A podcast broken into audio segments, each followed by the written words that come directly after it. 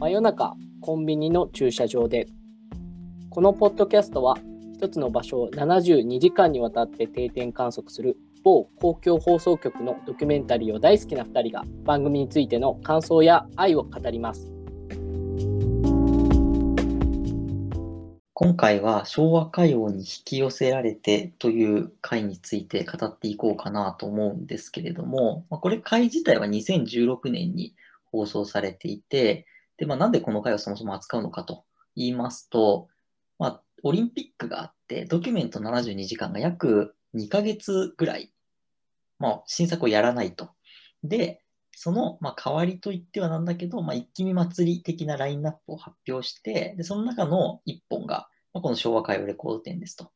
で、まあ、その他の4本についても、まあ、これから毎週、まあ、語っていければなと思っているという感じで、まあ、この1本を選びましたと。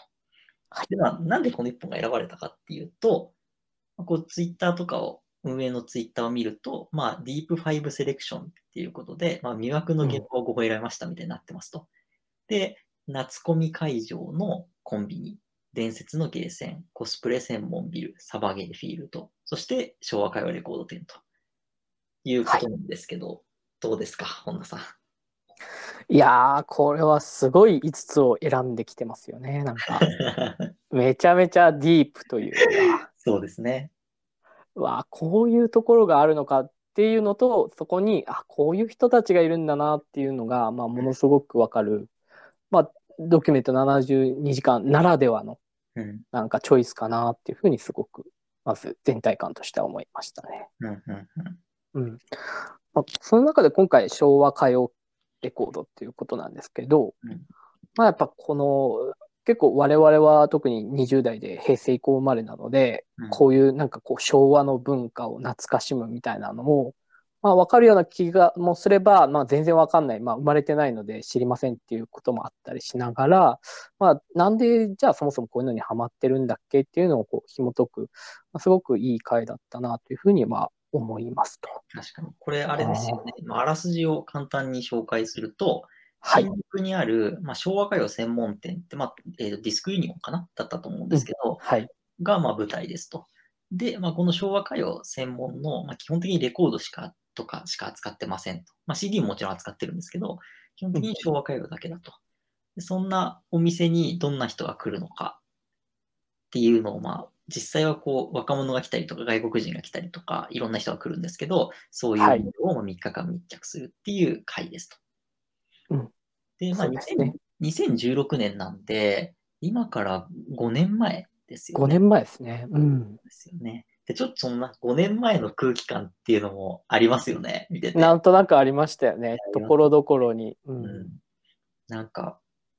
えー、ど、どこにこう、引っかかりというか、取っかかりを感じました、この回は。そうですね。まあ、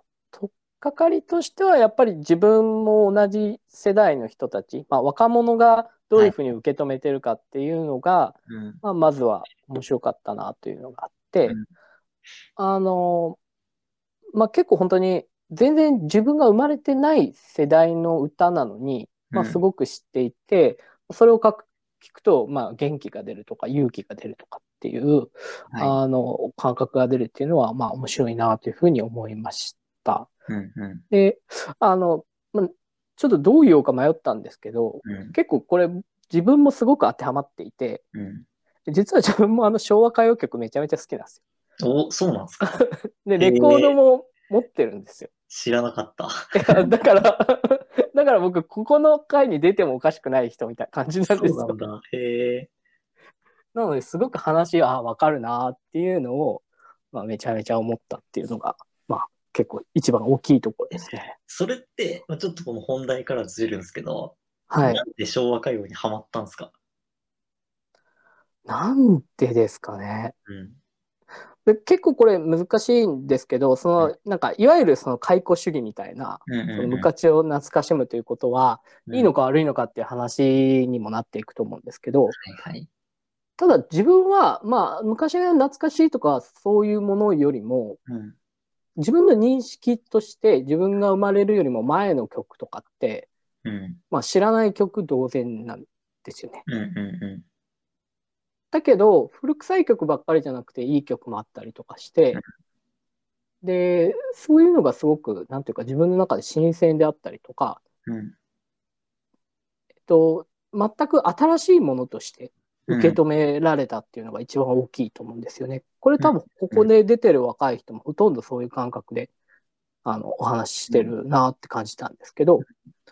あの、いわゆるそれを実際に青春時代として過ごしてきた人にとっては過去の曲じゃないですか。うんうんうんでもそれが、あの、我々我々というか、その、その後に生まれた人間からの認識って、うん60年代の曲だろうが、70年代の曲だろうが、80年代だろうが、全部過去の曲で、でも、全然知らない新しい曲なんです。うん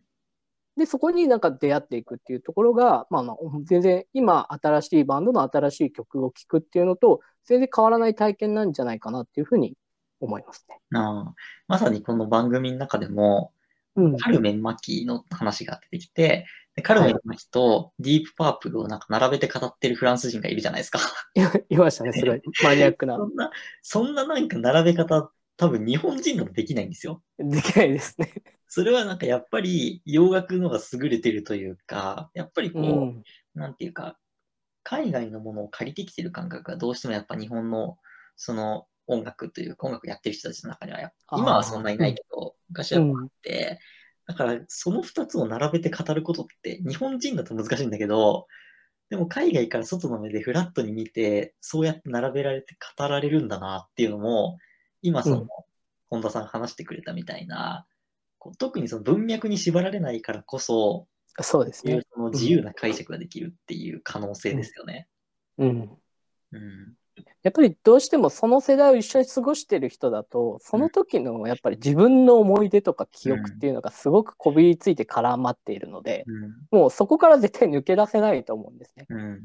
で、それにこう、吹けるのも全然いいとは思うんですけれども、多分ここで出てる若者たちは、全然それとは全く別の、あの、ルートでここの出会ったりしてるなっていうのはすごく思いましたね。うん。それはなんか、本田さんはレコードを持ってるってことなんですかえっと、レコードも持ってます、何枚か。うん。でもあんまり聞かないですけどね、なんか。あ持ってるジャケットを持って嬉しいみたいなのがあるっていう。いや、こう2016年っていうのが、はい。まだ多分その、サブスクサービスみたいなものが、ああ、なるほど。で世に伝わってなくて、はいも。ちろん、あの、2016はちょっと正確なとこ調べないとあれですけど、ただその、聞き放題とか電子データで音楽配信みたいなことはもう多分始まっていて、はい。なんだけど、でも多分 CD の売り上げっていうのは下がってる一方だと思うんですよ。多分そうです、その時代って言われて体験の方にどんどん流れていったので。はい。だけど、レコードを所有したくなる欲望って何なんだろうなと思って見てたんですよ。僕はうんうんうん。そう、それがなんか、本田さん的にはそのジャケットなんですか、やっぱり。まあ、ジャケットも一つですし、実際にレコードかけて曲流したこともありますけど、うん。やっぱあのアナログな音っていうんですかね。うんうんうん。今デジタルにはない、まあそれこそそのデジカメが流行った後にフィルムカメラが流行るみたいなのに近い感覚で、その機材揃えるのも大変だし、うんあの、かさばるし大変だけど、なんか針を落とした時の、あの、なんていうんですかね、雑音みたいなのも含めて味が出るっていうところはすごくありますよね。うんだから、だから僕これ今回の話ってちょっと二軸あると思っていて、うんいわゆる昭和歌謡という、まあ懐かしの含めたその歌をどう向き合うかっていう話と、うんその一方でレコードっていう、もう、まあカセット、MD、CD とこう来て、もう今デジタルの中で、なぜ今レコードなのかっていう面の、結構その二軸の物語がやっぱこの中にあるなと思っていて、うんその中でもやっぱレコードっていうところはかなり、まあ結局は何でもこれ同じですけど、その、なんか需需給というか、あの、需要と供給があるというか、やっぱそれを求める人もいれば、あの、まあ売りたい人もいるっていうので成り立ってるんだなっていうのがすごく思ったので、なんか途中であの、全然聞いたこともない謎の曲がめちゃめちゃ高いとかってあったじゃないですか。ああ、ありましたね。はい。なはんかい田舎娘みたいいな。はいはい。歌が明らかになんか売れそうもない歌なのに、はいレコードとしてはものすごく価値を覚えているみたいな。はいはいはい。まあそれってなんかその昭和歌謡好きっていうのとまた全然別の側面なんですよね、やっぱり。うん。希少価値というか。そうですね。うん。うん。だからそこがレコードにはあるなっていう思いましたけどね。うんなんか、今って、今その2021年現在ですけど、はい。でもう多分 CD デッキを持ってる人って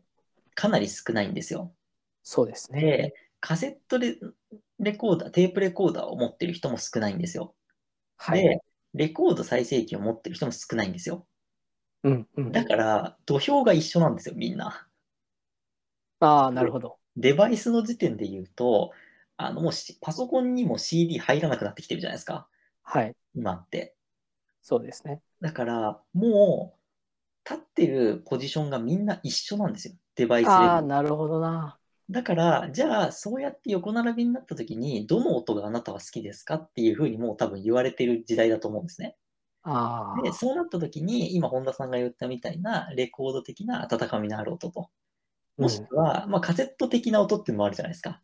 はい。なんか FM ラジオっぽい音なのかもしれない。わかります。はい。まあ、テープが巻かれる音も含めてですよね。 がいいのかって言った時に、そう並ぶと、どうしても CD ってやっぱ下がるんですよ。そうですね。一番中途半端なところそうそにうそう。CD ならではの音の質ってもちろんあるけれども、それが今評価されることってそんなにないから、うん。だからなんかレコードの再評価っていう風に割と言われているし、僕もそうだと思うし、確かに数字的にもなんか売れてるらしいんですよね。うんうん。でそれはそもそもデバイスというの環境、デバイス環境なのるほど非常に大きく寄与してるんじゃないかなって思うんですよね。うん。あの、まあ本当にカメラとかもさっき例に出しましたけど、うんうんうん全く同じですよね。やっぱり結局スマホで基本的に写真を撮るので、一切まあデジカメとかも持ってない。うん。で、アナログカメラも持ってない。うん、だったら土俵は一緒っていうことでそうフィルムカメラを選ぶっていう、そう。そういうことですよね。それで例えば映るんですとかが流行ったりとか、まあ、そういう流れは確かにそうかもしれないですね。そう、そうなんです。うんなんか、これってそのまあ最初の話にもちょっとつなげて言うと、こう、歴史をつなげて考えるか切って考えるかっていう話だと思っていて、はい。で、なんかレコードが生まれたのは、これはじゃあ残酷な言い方をすると、レコードが生まれたのは、レコードが再評価されたっていうことではなくて、別にレコードの価値はずっと変わらなかったけど、それが世の中に、が、こう、それに追いついたり、こう、それを離れたりってしてたっていうだけだと思うんですよね。はい。はい。事実を言えば。うん。で、でもなんかやっぱりレコードって良かったよねっていう風な、こう、いわゆるノスタルジー的なものうん。の文脈ではない、そういうこう、なんて言うんだろうな、こう、切り離して、さっきの昭和歌謡の話もそうですけど、切り離して、えーその文化とか、そういうデバイスを考えるっていうことも、今この2016年ではあんまり見えないけど、2021年になると、やっぱそういうことも持って考えていかないと身につかないことなんだなっていうのは、非常に、なんかこれをうん見て、つくづく感じさせられたところでありはありましたね。うん。なんか、まさしく所有欲みたいな話で、うん。これってさっきも言った通り、その今サブスクで音楽が聴ける時代で、うんまあ音楽とか曲とかって所有しなくてもいいんですよね。でも、あの、媒体的に CD は CD にも何曲も詰められるとか、iPod Touch にも何曲も詰められるとか、そうなっていくと、やっぱレコードが一番情報量が少ないんですよね。そうですね。うん。そうすると、物としての大きさあるのに、えー情報量は少なくて、曲が1曲とか、まあ、そのうんアルバム曲とかっていうのしかないっていうのになってくると、すごく所有欲が高められていくので、多分そうう。いう意味でも再評価を受けてるんだろうなっていうのがあって、で、レコード屋さんとか行くと、あの、キャリーパメュパメュとかの歌が、普通にレコードで出されたりもしてるんですよああ、そうですね。うんうんうん。結構、まあ、邦楽のロックバンドとかもレコード版とか出したりしてるじゃないですか。ね。はい。そういうのもやっぱり一つ、その所有欲とか、そういう情報をあえて、あの、まあ、し圧縮しないっていうところが、あの、再評価につながってるんだろうなと聞いてて思いましたね。まあ確かにレコード版が出るって言われたら、なんか CD を買うよりもレコードを持ってる方が、なんかレア度が高い気がなんとなくするというまあか、そうですよね。っていうのはありますよね。確かに。いやーで一方で最後らへんの方でそのたくさん売りに来てた人いたじゃないです か。はいはいはい。もう1ヶ月半。 1500枚買ったおじさんね。はいはい。そのおじさんです。はいはいはい。でやっぱりあのとはいえこの2016年の段階でも今でもあんまり変わんないと思うんですけど、うん。実態としてお金を動かしてるのは多分この人たちなんそうですね。うん。一部のそのか過剰なっていうと失礼かな、まうあでもものすごく極端にこうはいはいはい。気持ちが入っているファンみたいな人がお金をこうつぎ込んでいくことで、うん。あのまああそこにちゃんと店舗があるしっていうかうん。あのレコードもなくならずに、えー今も市場に出回っているっていうのはあのああいう人たちに支えられているっていうのは実態なんだよなというのは思いましたよいや、ほんとそうっすね。ね。うんなんかこう、コアなファンというか、はいうん。やっぱ僕が何枚か買って楽しいと思ってる程度では、うんやっぱり当然ながらこの経済は回っていかないんだよなといううふうにん。思いましたけどね。あ、これでも結構難しい問題で、はい。この、この、えっ、と、昭和歌謡専門店で、お金がやり取りすることって、アーティストには1円も入らないんですよね。ああ、なるほど。はい、はい。まあ、基本的にもちろん新品があれば別だけど、基本的に中古だから、うん。それって入らないじゃないですか。はい。だから、なんかそこってちょっと切ない部分でもあるよな、と一方で思うんですよね。うん。やっぱりその、あ例えばさっきの1500枚買った人っていうのは、もう音楽オタクだから、その人はなんか何を押すっていう気持ちではないと思うんですよ、特には。はい。途中出てきたあの自衛隊志望の17歳の青年いたじゃないですか。ああ、本田美奈子ちゃんね。はい。南野陽子です、南野陽子。南野陽子のディナーショーに行って聴いてる曲が本田美奈子のそうそうそうそう。ワンウェイジェネレーションそうでそうす。そうそう。僕、僕も大好きな曲 です。なんかか、彼とかは多分もう直課金したいわけですよ。そうですね。押したいわけですよ。はい。でもやっぱ昭和歌謡の切ないところって押したいけど押せないことが多いってことだと思うんですよ。直接押せないってわけですね。そうそうそうディナーショーに行くとかで押してますよ、彼は。いや、それこそ南野陽子さんは、まあ、再デビューというか、その頃ちょうどですねそ、うそうあ改めて売り出しをしていて、そうそうそう僕もあのライブにい行きかけたんです が、全都合で行け 行けなくてですね、ま あ、ちょうどそう売り出してた頃だったんですよね。はいはいはい。で、逆に聞いていた本田美奈子さんは、実はまあもう亡くなってるんですよそうねで。すね。うん。うん、だから押せないって、うんそういうことですよね。なんかそう、それが、こう、うまく、あの、押すシステムができればいいなっていうのは、なるほど。これだけやっぱり今、レコードの再評価、再評価って言われていて、うん。どうしてもその円盤が動くことだけにみんな目が踊っているけれども、はそい。れって別に本質じゃないじゃないですか。そうですね。なんか昭和歌謡が生産されることっていうのではなくて、こう、じゃあそれを作った人たちにお金が行くとか、じゃあ新しい、なんかまあ、次の昭和歌謡っていうとちょっと不思議な表現になっちゃうけど、次の昭和歌謡的な人々を魅了する、まあ、歌なのか何なのかができていくためにお金が回っていくっていうのが本質的な姿なんだなるほど。なって、僕は非常に思ってい、まあ、これを見ていたんですよね。まあそのまあまあ市場的なスパイラルとしては半分閉じちゃってるっていうところがあると思うんですようんうねん。だからちょうどこの時本当に昭和歌謡ブームとかもあったりしていて、そういうなんかこう専門のバーとかカラオケ店みたいなとかってすごい流行ったりもしていて、はい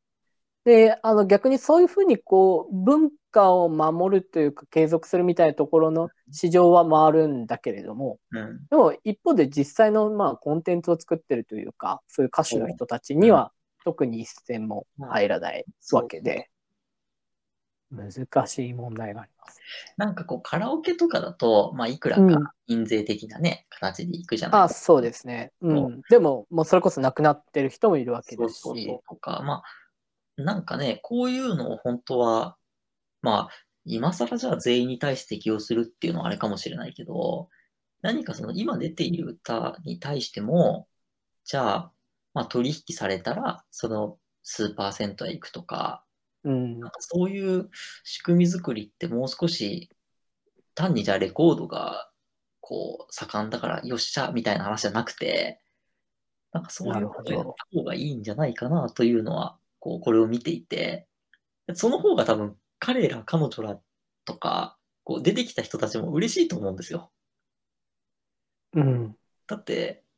誰のために買ってるって、もちろん自分が聞きたいために買ってるんだけど、それは応援したいその南野陽子のためでもあるし、まあ、途中出てきた、うあのバイトの青年で言うと、山口百恵のためでもあるし、うん本田美奈子のためでもあるし、岡田由紀子のためでもあるし、みたいなところなわけじゃないですか。はい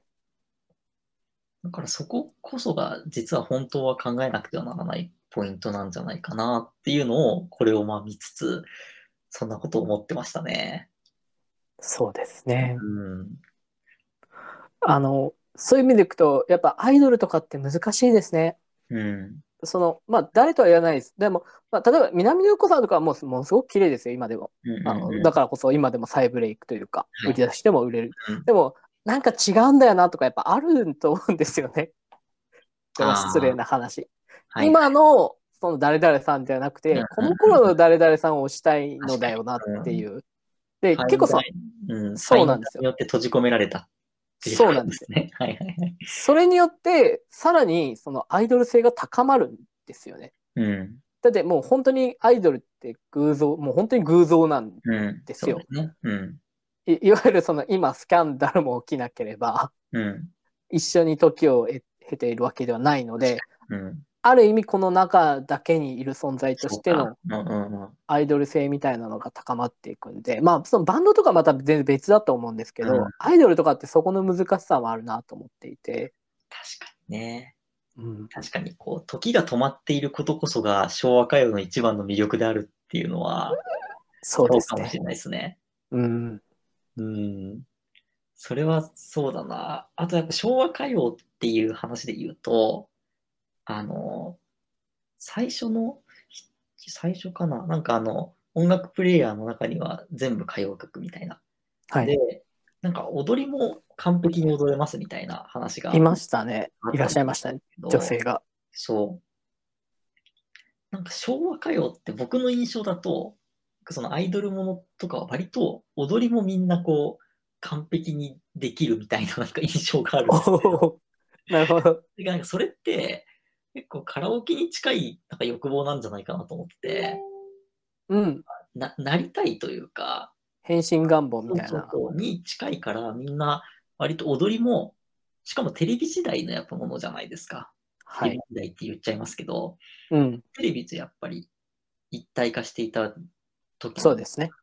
だからうん踊りも含めて、こう昭和歌謡曲だけじゃなくて踊りも込みで昭和歌謡なんじゃないかなっていうのをあれを見て思ったんですけどその辺はどうなんですか昭和歌謡好きとしては。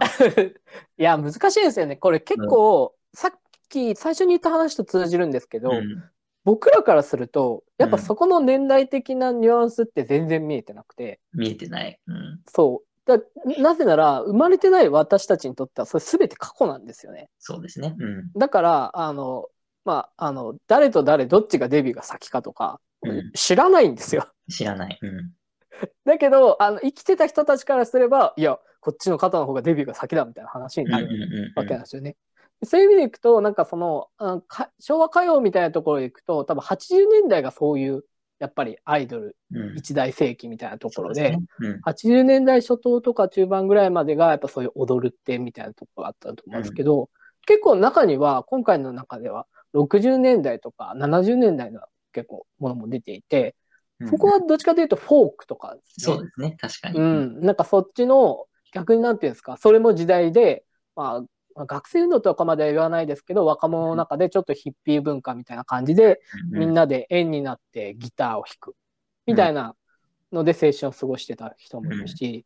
なんかそれぞれ多分入り方ってあるんですよね。うんうんうん多分その時代の色みたいなのが多分確かにそこにはあるみたいなところがあると思うんですよね。でどこが自分のなんかその欲望みたいなものとこう合ってるかっていうところがあるかなというふうに思いましたけうどね。ん、やっぱこう昭和歌謡って面白いのはみんなヒットを狙おうとしてるからこう、はい世の中の空気をちゃんと読んでるんですよね。だから、は世の中とまあ同一化しようとして うん歌謡曲ってやっぱ世の中の器であることっていうふうに、まあ、よく言われてするんですけどそのうん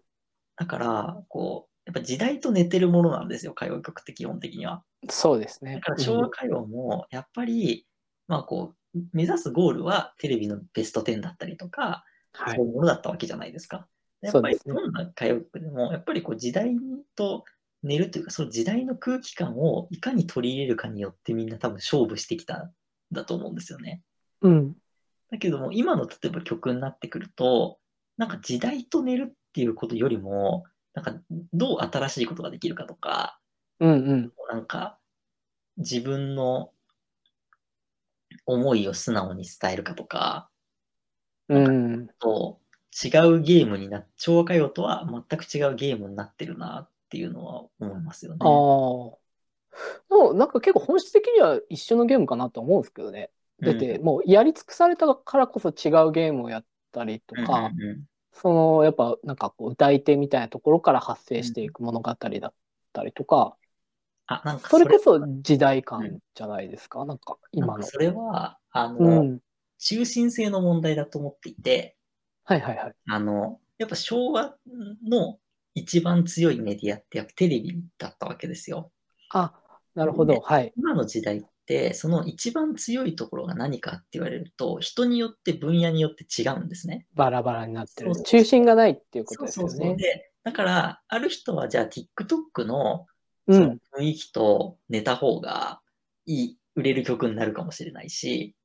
もしかしうたんら、うん。曲だけじゃなくてミュージックビデオを作り込んでそれをパッケージングして YouTube で出した方が売れるっていう人もいるかもしれないし、うん、でも逆に顔を出さないで音楽だけでやっていくみたいな雰囲気にした方がウケるかもしれないし、なんかルックスとかはあんまりだし、自分はなあれなんだけど、なんか曲は書きたくて才能はあると思うからボカロをやるみたいなう人もんい、るわけじゃないですか、例えばね。うん、うん。がなんかそういうその戦い方がメインがいっぱいあるからこそ、多分いろんななんかこう戦い方があるんですよ。いや、もう戦国時代みたいなもんですそうよそうね。そう。だから、なんか、それによって、この時代性が、まあ、ある意味それが時代性なんだけど、そう時代そうです。僕も言いたかったのは、ある意味それが時代性で、そうそたうだ僕らがその世代として共有はできないっていう話なんですだよからね。、後から振り返ったときに、これはこういう時代感だったよねっていうふうに、昭和歌謡ほど振り返れないと思うんですよね。いや、まさしく2010年代って本当にそうじゃないですか。いや、ほんとそうっすよ。うん。だから振り返る人ごとにどんな10年だったかって全然違うっていう。だって、知ってます今、カラオケのランキング。全然知らない。知らないですかびっくりしましたよ。この、あの、なんかこの間たまたま調べて、 はい。ジョイサウンドのカラオケランキング、上から10位、あの割と知らないっていう、 結構びっくりしたんですけ ど。それは、それはあれじゃないですか。山口さんがシーンから離れてるっていうわけではないいや。 そうなんですけど、でも、いや、そうなんですけど、でもそこってイコールだったじゃないですか。 ああ、なるあほるど。程度。シーンとか追ってなくても、ああ、あれねって分かっちゃう時代が、そうそれこそその AKB とかぐらいまではそうそうそそううだったけれどもっていうことですよそね。う。1位はですね、有利のドライフラワーですね。知らないです。 すみません。 有利ファンのみ皆さんすみません。いいですよ。で2位はアドのうっせぇわですね。すごめんなさい。知らないです。これはね、本田さん知ってたほしい。これ ね、あ、そうなんですか3位はですね、えっ、と、夜遊びの夜にかける。あ、これは知ってますね。あ4位はリサのホムラですね。あ、リサですね。リサは知ってますね。で、5位が猫でディッシュ。わからないです。すみませんね。もうちょっとこれ以降はちょっとあれですけど、で も、もうこういう感じなんですよ、今。多分、それ推測するに結構ジャンルバラバラってことですよね。うーん、まあ、そうでもないです。まあ、バラバラ。でも、これを聞く層っていうのは、若者ですか若者10代かな、うん。うん、20代前半かなって感じかな。うん。そう。やっぱここの、その、やっぱ昭和歌謡とかカラオケと結びつけて考えることが多いじゃないですか。はい。でだからこう、今のカラオケの1位から5位を出してみたんですけど、ああ、なんか、やっぱそうり、ですね。そうそうそううんわかんなくなっやっぱもうカラオケとはヒットというか、売れてあなあ、いそうですねカ。ラオケは多分結びつかなくなってきてるんですよね、もう今。うん。わかりやすく。なんか、2010年代って本当にそうで、人によって生きてる時代バラバラだったと思ってて、うんそれこそ、この間って言ってもちょっと前、コロナ前ですけど、友達とカラオケ行った時に、あの、よく2000何年のヒッうんはトいはいはい。メドレーあるじゃないですうんか。うん僕、2010年代ほぼ何も歌えなかったんですよ。うん、あ世界の終わりあ、はいはいはい。とかやつとか全然歌えなかったんですけど、それってやっぱり僕がもう全然その、そういうのと生きてないんですよね。ななんて言うんでしょう、人生をわ。かります。うんでも、それが2007年とか8年とかになってくるとうんうん、なんか、修二と明とかはい歌はえいはい。たりするんですよ。そうそうですね。いや、わかりますよ。うんうん、だからやっぱりその2010年代って結構おっしゃる通りで、本当にいろいろな、それぞれがそれぞれの人生を生き始めてるんじゃないかなっていうのは思いましたね。でもですね、本田さんに一ついいニュースがありまして、はい。あの今、TikTok で話題の曲、まあ、いろいろあるんですけど、はい。 オレンジレンジです。あははオレンジレンジがなんか再評価みたいな。そうです。TikTok で今再評価されてるっていう。はそうなんですよ。もう、だから恐ろしいことに、オレンジレンジがリバイバルされるもう年なんですよ。あ。なるほど。わかります昭和歌謡の再注目とかいうレベルではなく、うんうんもうオレンジレンジですらそういうなんか立ち振る舞いになってしまっているといううかん。なるほど。だからちょっと前にみんながあの、ラッツスターの恵みの人そうそうそう感じでオレンジレンジそうそうそうのいいけない対応とかやるってことですよ ね。なるほどな、すげえ時代だ。そうしかも彼らは現役のバンドなのにそういうことが起きてしかもそれが現役のバンドにフィードバックされて彼らがその曲をやるっていう今結構面白い事態になってるんですよああ、なるほど。それありますよね。そのこの多分昭和歌謡曲のリバイバルブームって、では起きていなかったことって何かっていうとそこのアイアーティストへのフィードバックだと思うんですよねああ。もちろんその現役でやられ長くやられてる方へのフィードバックはあるけれども、やっぱり一線で走ってた人ってどうしてもそれやらなくなっちゃったりしてるじゃないですか。まあそうですよね。そこが今のそういうその短期間でリバイバルが起こることによってすうごんい短いフィードバックが起きるんですよ。ああ、そのスピードってすごい年々早まってますよね。うん、まあ、ファッションとかも含めてそ。うそうそうで、まあ、それがいいことなのか悪いことなのかっていうのは多分もうちょっと様子を見ないとうん。まだ決めるには早いけれどもそうですね。現象としてはこう、うん結構面白いことなんじゃないかなと。てか誰も今まで経験してなかったことが今実は起き始めているっていうので、いや、そうなんですよ。これ、それこそ2016年昭和歌謡だったじゃないですか。うんはい、これってまあ60年代、70年代、80年代初頭ぐらいまでの話だったと思うんですけど、これ今って結構界隈でそういうの人気になってるのってシティポップじゃないですか。そうですね。うん。うこれだから90年代に移ってるわけですよね。ん、だからそんな感じで、なんかかなりそういうふうに追いかけてきている感覚が自分もやっぱりあって、うん、そういう意味でいくと、まあそろそろやっぱりね、やっぱ2000年代の曲とかがあーそういうふうになっていくのも、もうもうすぐなんじゃないかな。まあ、オレンジレンジに関してはつすでにそうなっているということなので、確かに期待したいですね。 期待、期待っていうか、なんていうかって感じですね。いや、そんなもんですかね。そんなもんですかね。なんかありますか大丈夫ですかいや、大丈夫です。はい。はい。そんな感じでありがとうございました。はい、ありがとうございました。